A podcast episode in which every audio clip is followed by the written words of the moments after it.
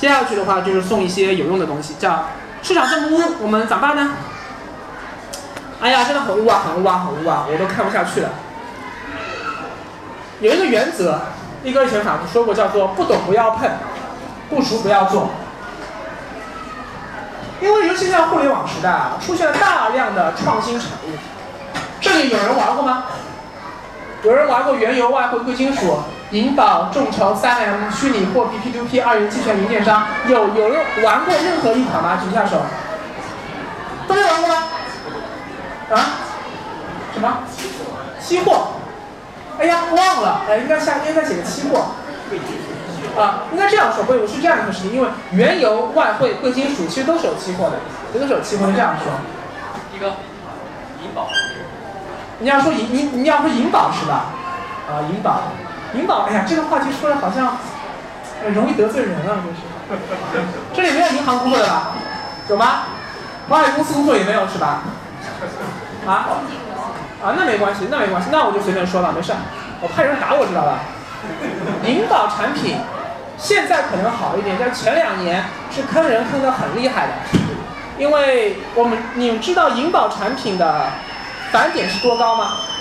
就是说银行的工作人员给保险公司卖掉一个，比如说两万块钱的保险产品，一个理财型保险，一般是分红险，就每年要交两万，交两万，但是他们会跟那个老妈妈、老老太太说啊，交一次就好了，然后随时可以赎回，然后收益百分之五、百分之六。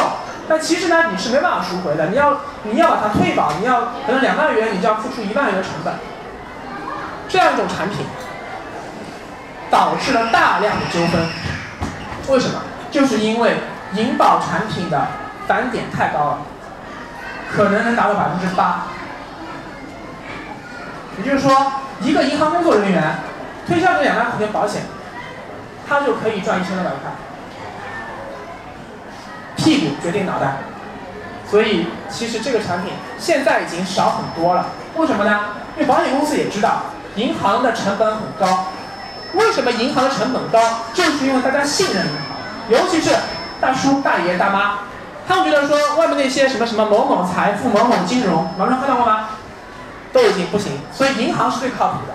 但是你知道吗？在新疆的中国银行。中国银行啊，不是中国的银行啊，中国银行卖掉了七十亿的泛亚日金宝。泛亚知道吗？泛亚，我我专门做了个文章叫《泛亚启示录》。泛亚的资产是大概将近五百亿，现在爆雷了，剩下一堆，他们叫有色金属堆在那边，卖卖不掉，变不了钱。OK，银行。他们没有做好风控，就帮他们去卖，说收益率高，返点高，这就是我们的银行。那银行不都是这样？但是我们，我想说是什么？是就算是银行，也不是在理财上可以完全放心的。原因在于，首先，银行它也是做风险的，风险随时是可能会失控的。第二，银行也是有利益的。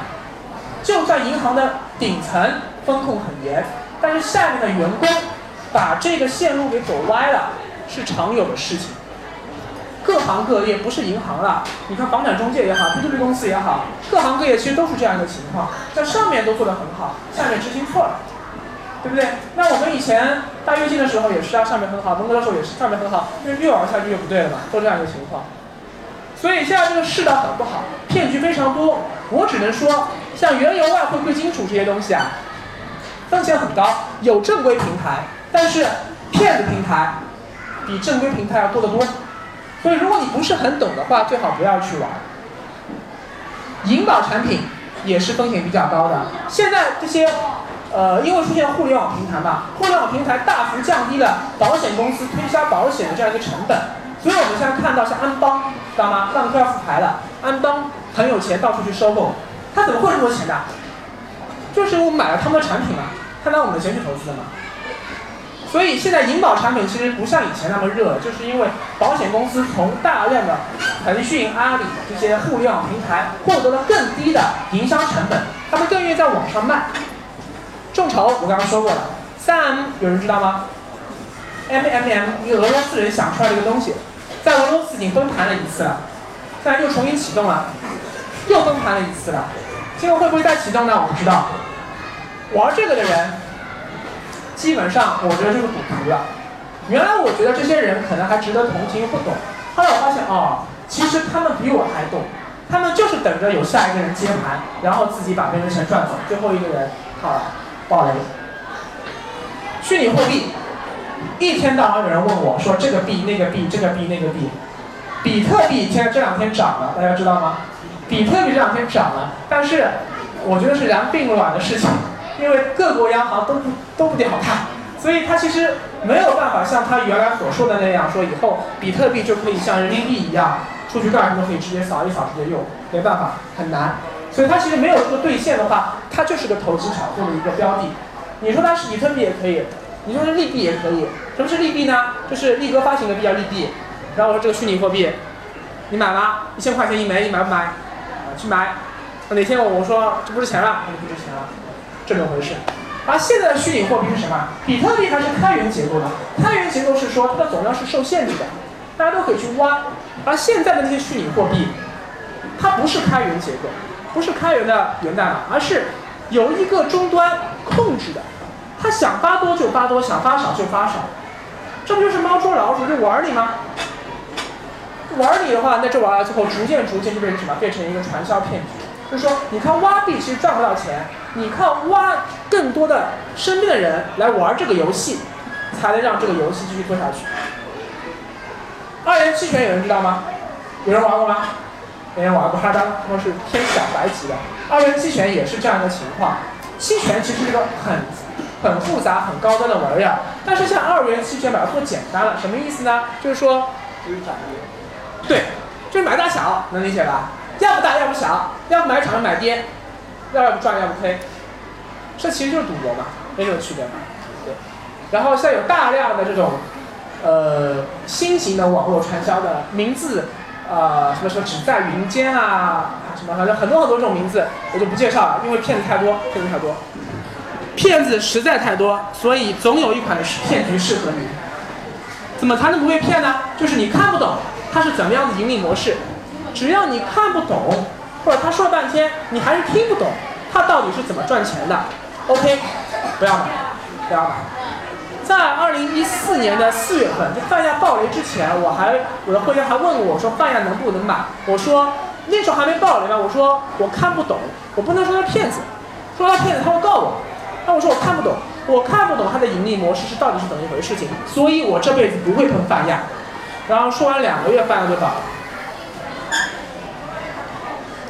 那么既然骗子这么多，现在这个市场上最好的一个办法就是现金为王。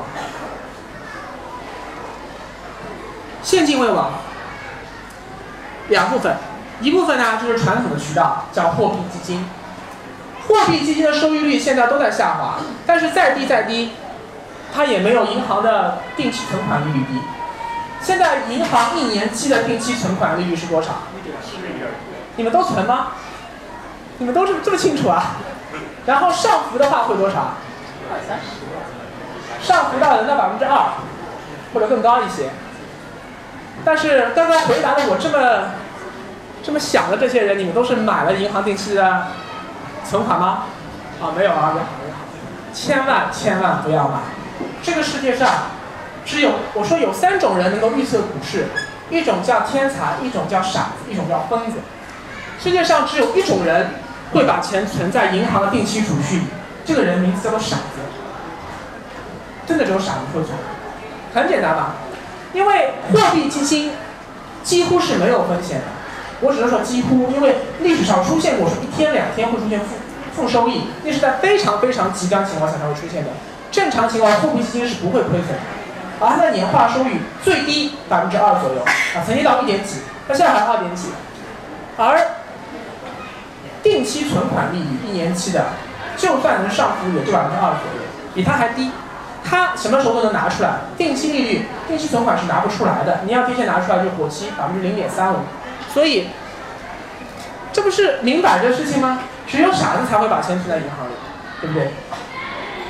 除了货币基金，二点几，最多到三点几，还有一部分叫做活期 P to P，有人买过吗？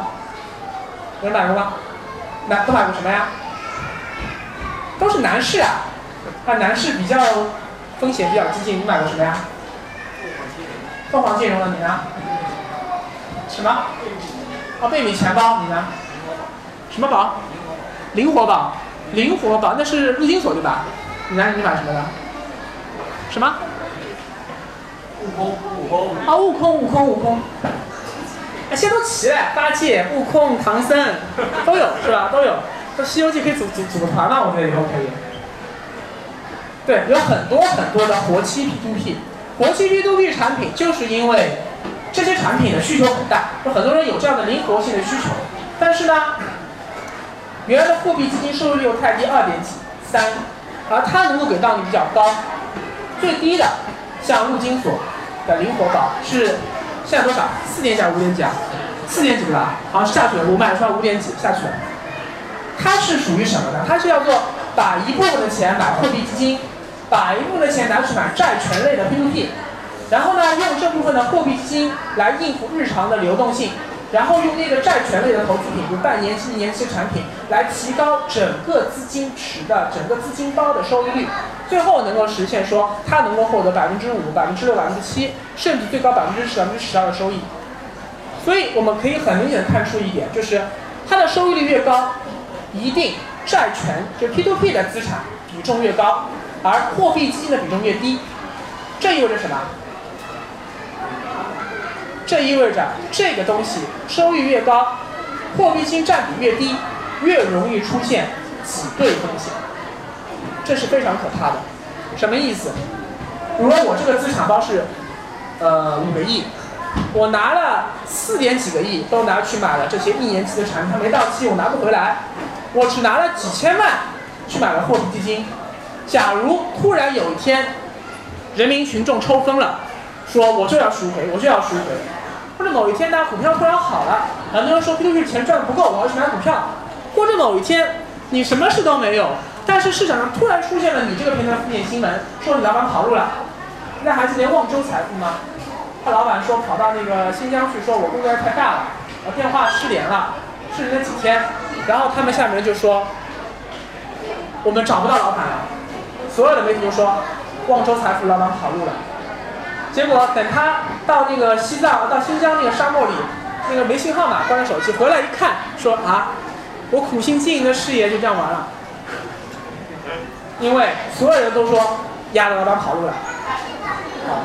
这种情况在今年会越来越多的出现，因为所有投资这个东西的人啊，都像。望风而逃，随时准备，就是吃着碗里看着锅里，随时准备第一个逃出门。所以买活期 P2P，我之前说了两个原则：第一，叫任何一个活期 P2P 产品，在你总资产的占比不要超过百分之五。假如你有一百万，在一个平台里放百分之五可以了，以防它出现这种挤兑风险，很危险的。第二。就是活期 P2P 的收益率，在目前来看，最好不要超过百分之八、百分之七、百分之六，它都是还安全可控的范围内。超过百分之八、百分之十、百分之十二、百分之十五、百分之二十，那一定是要跑路的节奏了。放心，一定会跑路，不跑路来找我，一定会跑路。所以现金为王，不是让你把钱存在银行。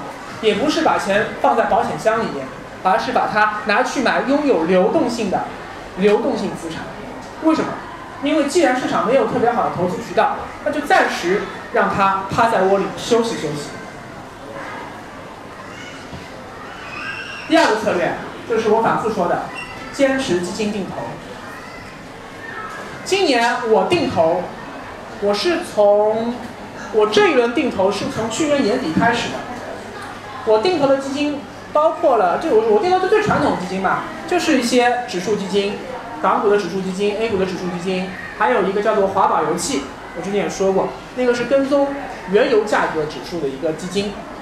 然后到今年为止的话，我看了一下我的港股基金，我买了一个 H 股 B，收割过一次，涨了百分之十，收割过一次，就是百分之十的收益拿出来，其他那几个呢，到现在还没有收割过。基本上处于亏一点赚一点，亏一点赚一点区间内。但是有一个基金我分割过两次，就是华宝油气。为什么呢？因为年初的时候大家都说油价完了，跌破三十美元，啊跌到二十五美元，有人说要跌到二十美元，高盛说要跌到十美元，结果呢，跌到了最低二十六美元的时候，反弹了，反弹到现在多少钱啊？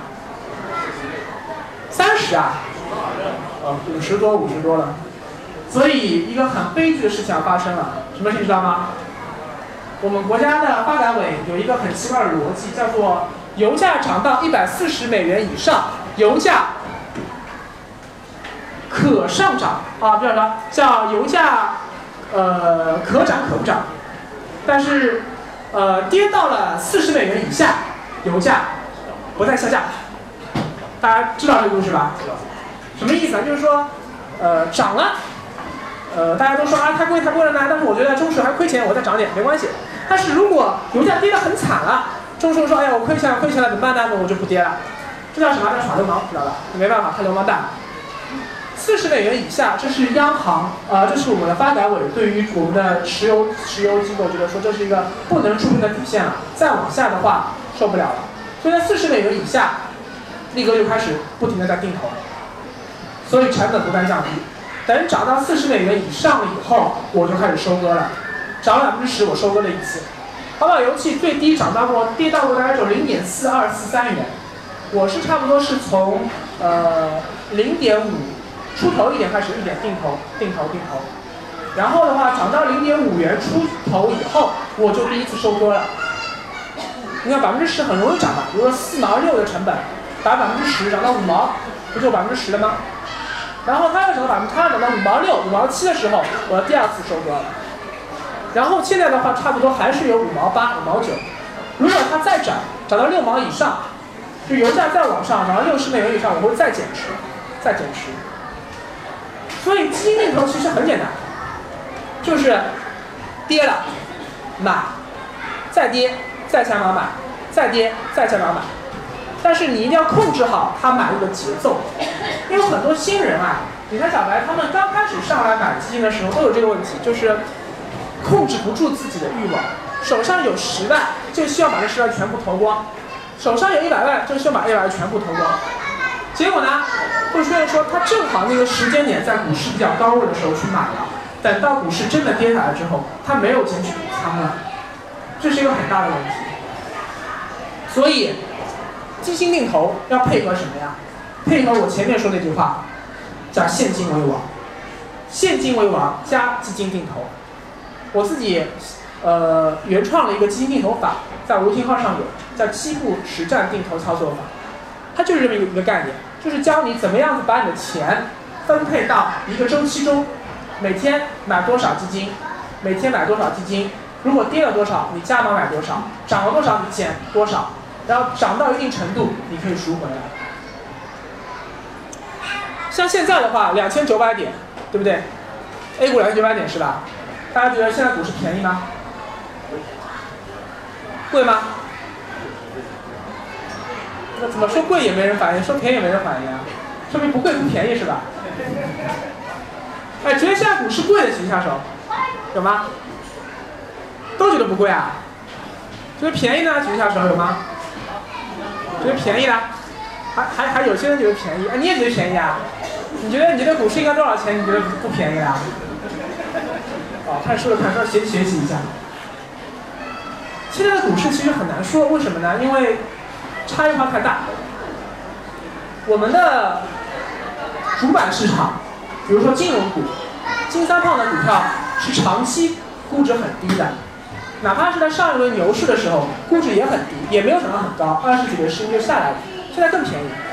但是呢，我们的主板市场的大部分的股票是处于一种从历史上看不算贵，但也不算便宜的这样一个状态。但是我们看到了今年还是有大量的其他的股票，比如说乐视网，不刚复牌吗？这是很奇葩的股票。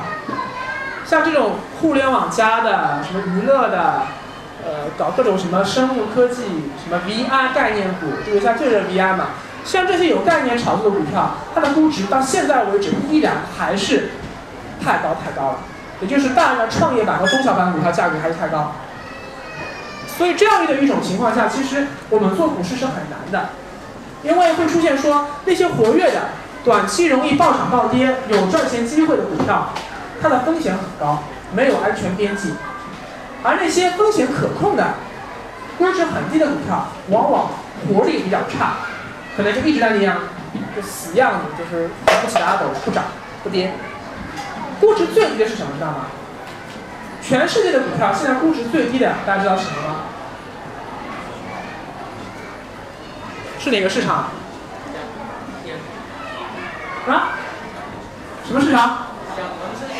啊，对对对对对，对，是港股，港股很便宜，尤其是港股的国企股，就是 H 股指数，叫香港恒生国企指数，那个指数里的股票都是我们的大陆的一些非常大的，什么中国人寿啊这些大公司，真的很便宜，很便宜。便宜到什么程度呢？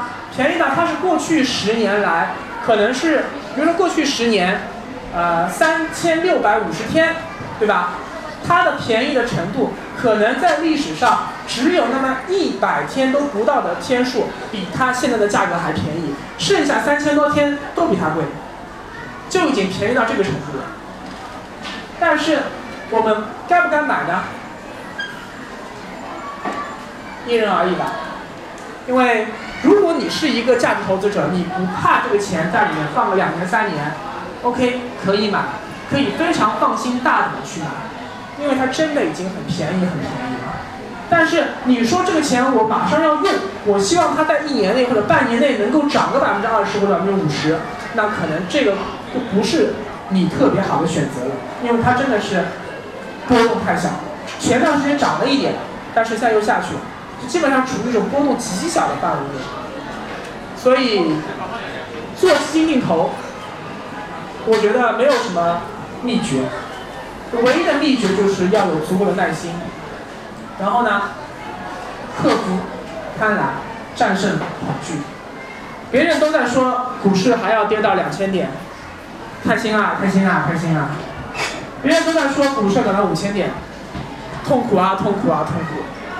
就我一直是这样的，我一直都是看到别人说股票涨了，哎呀，我就很难受，我就要亏钱了。看到别人说，哎呀，股票还要跌，哎呀，我很开心啊，因为股票赚了呀。为什么？逆向思维，逆向思维。只有当股票跌到很便宜的时候，你去买了，别人都不敢买的时候，那个时候才是你将来能赚钱的时间点。所有人都说要买股票的时候，你也去买。你觉得你能赚钱吗？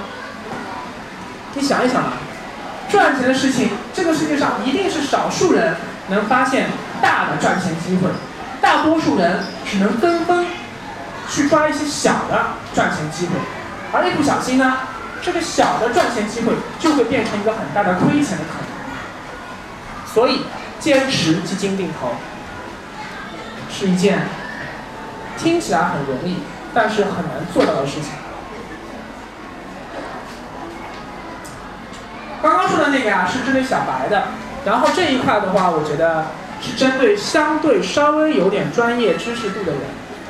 那个去年做过分级基金的专门节目，现在有玩过分级基金的举下手好吗？有玩过吗？知道分级基金的有吗？知道分级基金举下手。好的，还还还还比较多。那分级我还是要稍微介绍一下，因为很多人还是不是很了解。它就很简单，就是把一个基金分成两半，一半是借钱给另外一半的，借钱的这部分。它可以获得利息，而问他借钱另外一部分呢？因为借到了一倍的钱嘛，所以他可以用一分钱去做两分钱的事情，他就获得这个杠杆。所以会说涨的时候会翻倍涨，跌的时候会翻倍跌。所以从原则上说，分级基金的两类，一类叫 A 类，一类叫 B 类。A 类那些吃固定利息的，就适合稳健型投资者，而 B 类可以暴涨暴跌的。就适合激进型投资者，能理解吧？很简单。而现在为什么应该持续关注分级基金呢？因为它其实这个基金本身内部就已经暗藏了一个风险对冲机制。风险对冲机制什么意思呢？比如说，我不知道股市未来会不会涨，但是我又想在股市涨的时候能够赚到钱，我可以做一个什么选择？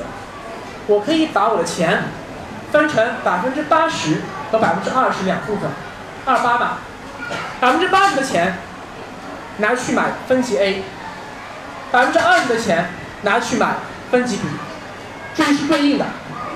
怎么挑选那个就比较复杂了。首先你要看这个分级 B 是不是你看好的那个分级 B，因为有很多行业分级 B。其次你要看这个分级 B 所对应的分级 A 的价格是不是高，如果很高的话可能就不适合了，低的话比较适合。八比二或者是其他的比例你可以自己去测算。然后呢，同时买入。我们看，如果接下去股市不涨不跌，会出现什么情况？就是未来一年股市永远就在两千八、两千九、三千点之间来回小幅震荡，没有赚钱效应，没有亏钱效应，玩的人越来越少，会出现什么结果？你的分级 B 不赚钱不亏钱不下折不上折，对不对？分级 A 呢？到了年底分红一次，分红的收益，呃，降过降过息的嘛，现在的话百分之四点几，多的话五点几，你能够确保你到年底。能够分到一部分母基金的收益，这部分收益四点几、五点几不算差，这是最差情况了。好，第二种情况，股市出现了一定的上涨，不管这个上涨是牛市来了，还是出现了反弹。比如说是反弹吧，因为牛市来了可能还会比较长的时间，比如两千八百点、两千九百点涨到三千三百点，出现了百分之二十的涨幅，这种情况下，你的分级比一定是赚钱的。而且一定会赚了不少。在之前四月份的时候，有一波小反弹到三千点，它不是下来吗？就那样一波小反弹的，你买一些激进的分级比，它都可以实现百分之三十的涨幅。OK，在这个时候，你要操作的方法就是把你已经赚钱的分级别的那份赚钱收益拿回来，拿回来，因为如果你不拿回来，它可能又下来了。这样的话，你是能赚到，对不对？反过来说，如果股市接下去不好，往下跌了，从两千八、两千九跌破两千六百五，跌到两千四、两千三了，会出现什么结果？会出现你的分级 B 出现下跌，而你的分级 A 价格很有可能会上涨。为什么？怕了呀。都怕了，能明白吗？大家都怕了，这个股市的持续下跌会导致整个市场投资者的风险偏好更趋向于保守，就更不希望去买那些暴涨暴跌的，而更希望去青海、文博、保平安买这些固定收益的，所以大家都去买这些分级 A，分级 A 的价格就会上涨，而涨到了一定的程度，比如比如说出现暴跌了，暴跌到一定的程度，会出现什么情况？分级 B 会下折。下折是什么概念呢？就是说，它的杠杆太大了，它把它重新回到一元，然后呢，杠杆重新归零，从两倍杠开始起来。这种情况下，因为分级 B 在二级市场有溢价，所以会导致分级 B 的价格这个时候会出现暴跌，你的投资账面会出现巨额亏损。那么我们这样买的话，我们就不怕了。为什么？首先，当这个分级 B 要接近下折的时候。会有许多那些基金投资者，为了怕自己分级比下折逃不出去会跌停，他们会拼命的买分级 A，买了分级 A 之后会怎么样？会跟分级 B 去做一个配对，配对成母基金，母基金它没有折价溢价，所以它就可以保证在下折的时候不出现额外损失，包括你也可以把母基金赎回。这个时候的话，大家都去买分级 A，分级 A 的价格就会继续上涨。还记得说你买了多少分级 A 吗？你把百分之八十的钱都去买了分级 A，所以本身股市下跌的时候，分级 A 的价格就要涨。股市你这个积分级 B 如果要下折了，它对应分级 A 的价格还会进一步上涨，所以会导致分级 A 的收益会很可观，因为占比高。而分级 B 虽然是出现了比较大的亏损，但是因为分级 A 有收益，所以很有可能这两者之间的收益和损失会对冲掉。最后因为你买的分级 A 多，分级 B 少，可能你还是赚的。同时，你说你的分级 B 有可能会下折，那个损失可能非常大，但是你不怕，为什么？因为你手上有百分之八十的分级 A，而是百分之二十的分级 B，你只要拿出这百分之八十分期中百分之二十，去和你手上百分之二十的分级 B 去对应起来，就可以规避分级比下跌的风险。所以这样的一种策略是适合那种想要在股市里赚钱，但是又担心股市下跌的风险的人。最好的情况下，它可以获得到百分之十几、二十甚至三四十的收益；最差的情况下，可能也就不赚钱。这是我说的，为什么即使在熊市里也可以持续关注分级基金的一个重要的原因。大家有没有听懂？听懂了吗？听懂了是吧？好了，这是最后一个话题了，因为我预估的话是一个小时讲这个话题嘛，啊，剩下半小时的话，大家可以跟我随便 happy 互动。这是楼市，这个问题很纠结啊，因为经常有人问我说，东莞的房子能不能买？汕头的房子能不能买？什么临川的房子能不能买？铁岭的房子能不能买？我说我这辈子没去过铁岭，我怎么能说呢？啊，只能说上海楼市，大家有没有关注最近上海楼市啊？最近上海楼市房价怎么样？就最近一个月，五月份涨了，涨多少？同比同比同比是惯性的上涨，但是成交量看过吗？啊？成交量的下跌，这基本上就是处于叫做叫做量跌价稳。我们还没有到量价齐跌，但是量跌价稳。就价格的话，还在处于一个惯性上涨的势头中，但是它上涨幅度已经越来越小了。但是它的量是明显萎缩了。这个量是什么时候开始萎缩的呢？就是说。中央说，原来中央是鼓励农民工买房，鼓励大学生买房，要刺激经济嘛，新经济常态嘛。然后后来说不行了，这个上海、北京、广州、深圳，广州还好，深圳涨得实在太恐怖了，尤其是上海跟深圳，说这样不行啊，还是得调控一下老百姓这个，老百姓每次民怨一高嘛，那中央中央总要做点表态嘛，意思意思说来压一压。好，然后就上海出台了史上最严的调控政策了。调整那一出来呢，大家就可以观望，一观望就会出现什么情况？就是量。跌，因为在观望嘛。但是呢，价格跌不下来。价格为什么跌不下来呢？就是因为你们这么多双眼睛都看着我，就是想看上海的房价什么时候跌完买。你们都看着我，你们都想买房，上海的房价怎么跌得下来呢？哪天说上海的人口开始越来越少了，大家都不想来上海了，都想去呃，啊，算不说了，都想去某个小城市里生活了，上海的房价可能就真的会跌了。所以上海楼是在量跌价稳的情况下，现在说实话并不是买房的最佳时机。一，因为量跌了嘛，所以会出现说，呃，过去这么多年卖房人也形成预期了，就是说每次我一跌价卖房，我之后一定后悔，你马上就涨。所以卖房人会出现一种惜售心态，说既然没人看房，我就不卖了，先等着嘛，等它再涨嘛。所以说，你现在去买房，能找到的好房源也少，这是第一。第二，你能够跟房东去谈价格，把价格谈下来的空间也小。但什么时候会是买房的好时机呢？我觉得可能，仅仅是可能啊，在今年四季度。因为从过去的几次中央调控的经历经验来看，楼市出现重量级调控之后，往往。是有一个实质效应的，时间的时，停滞的滞，什么意思呢？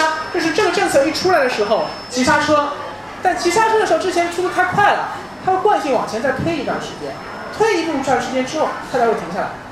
所以从三月份新政出来到四五月份还有点在涨，再往后就会逐渐逐渐出现价格的平稳，然后量继续跌跌跌，然后六七月份本来就不是楼市的黄金期，因为天太热了，然后到了九十月份以后。逐渐的会出现，可能会出现松动，可能会出现松动，因为现在上海的库存还是很低的，但到那个时候可能库存会多起来，开发商会有这样的一个促销的降价促销的一个意愿，然后可能会带动二手房价格出现轻微的下跌，轻微的下跌什么概率呢？就是说百分之五，最多不超过百分之十的下跌。如果我们的上海的房价从原来你看最高位能够出现百分之五的下跌，亲，已经是买房的好时机了。如果能出现百分之十的下跌，你告诉我，我马上去买。真的是这样的。这仅仅是上海啊，仅仅是上海，因为上海的城市情况比较特殊，就是所有的资本、所有的人才，不管是中国人也好，还是欧美人、日本人、韩国人，包括我们的台湾、香港同胞，很多人都想上海买房。那么这样的越来越多的购买力集中在上海以后，会必然导致上海的房价下不去。还有很重要的原因是什么呢？是我们的城市，像上海这座城市。按照国际惯例，上海这座城市地这么紧张，就不应该划任何农业用地，就所有松江、嘉定这些地方的菜园全部都应该拆光，全部都应该造房子。但是我们国家说不行，我们要保证二十亿亩、还十八亿亩的耕地红线，所以上海也要保留一些耕地。那么这些耕地保留在那边，就会限制上海能够造房子的空间。而现在我们看到说，我们有人关注过新盘吗？新盘在上海非常明显，就是在外环内，我们几乎你看不到。为什么？你放眼望去，哪都是房子，哪还有空地呢？哦，这里有，这个杨浦区这个地方有棚户区，谁拆？你拆得动吗？你拆不动啊，太贵了。尤其是现在五角场这边营造这么这么好了，对不对？原来杨浦的房子其实不是最好的，但是现在已经已经价格都上去了。因为杨浦的学区房也多。如果你要问其他城市的房价，那个就不一定了。很多有些二线城市，像杭州啊、南京啊、武汉啊，其实他们还是在涨。但是如果有一些库存量非常大的，之前大跃进比较厉害的，像一些，呃，像我之前刚去过宁波嘛，因为丽嫂是宁波人嘛。宁波的房价从二零一三年登顶之后，到现在差不多跌了有百分之二十多，大概能从一万一万七、一万八跌到现在就一万三、一万二这样的情况。接下去要再涨也很难，因为它的库存量还是很大。因为像宁波这样的城市，它很富，宁波很富吧？上海很多有钱都宁波，宁波都有宁波亲戚嘛。但宁波它不是中心城市。为什么？因为它宁波只能吸引宁波当地人在宁波买房，它只能吸引奉化的，它只能吸引溪口，不呃吸引慈溪的，吸引余姚的，它吸引不到上海人，吸引不到杭州人。但是像杭州这座城市，它是省会级城市，资源会更加集中，它就会吸引宁波人，吸引杭州人，吸引温州人，吸引台州人都去里面买房。这就是省会城市和普通的。那些经济发达的城市之间的区别，真的是有很大区别的。好，谢谢大家。那个，谢谢谢谢，因为。